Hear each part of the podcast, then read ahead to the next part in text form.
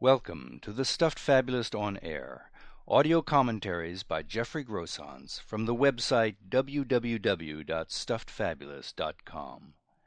These commentaries present an independent point of view in the form of original fables and parables on psychological, social, political, spiritual, and philosophical questions of today.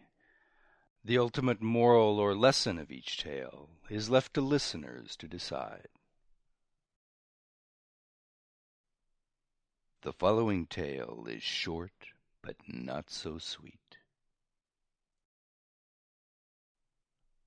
The Civet Cat Once a civet cat worried about body odor. By the end of a long day it often detected something acrid in the air, something a little off in a sticky sort of way, and would begin sniffing here and there to find the source. With all the competing odors that filled the world, from the fragrant to the putrid, it might seem a waste of time to pursue any one of them in particular.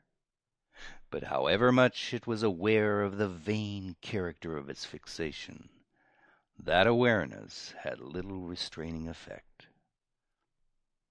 Besides, no matter how intently it sought to locate the smell on the wind, or in fumes rising from one hole in the ground or another, the search ended every time in the civet cat's turning round and round itself instead.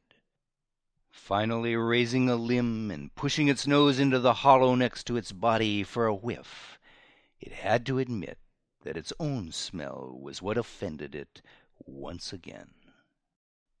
At this moment the civet cat would invariably crinkle its nose in disgust, not so much at the odor per se, but at the thought it must be apparent to others as well, who, though they might have the good manners to say nothing, would surely be offended to the same extent the civet cat was, and recoil with the same disgust. How embarrassing! To think one's own body could smell as gamey as old meat. The only other creatures so concerned with how they smelled, at least so far as the civet cat had observed, were human beings. Whenever they thought nobody was looking, there they were, sniffing away, and trying to hide whatever unpleasant discoveries they made, looking as if they wanted to escape from themselves at all costs. What was wrong with the way they smelled? In the civet cat's opinion, they didn't have much to be ashamed of. Certainly nothing that merited their determination to cover all trace of the natural odors with which life had so generously endowed them, by rubbing or spraying on anything they were convinced smelled better. The civet cat considered itself rather an authority in this regard. After all, how many times had enterprising types shown up in their world-wide quest for scents that would make humans come off less ripe, to scrape the odorous glands on the civet cats behind. Handsome sums they had long paid for what they got. But was it really worth so much to them to smell like another creature's rear end?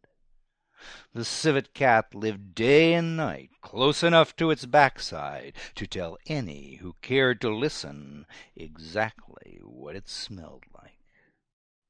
And then, with a sudden amazement that it hadn't made the connection much sooner, the civet cat wondered if such odd behavior mightn't be the answer to its seemingly equal obsession with body odor. Perhaps this mutual self aversion it shared with humans had a mutual remedy as well. If only it could catch hold of a human being or two and give 'em a good scrape to find out.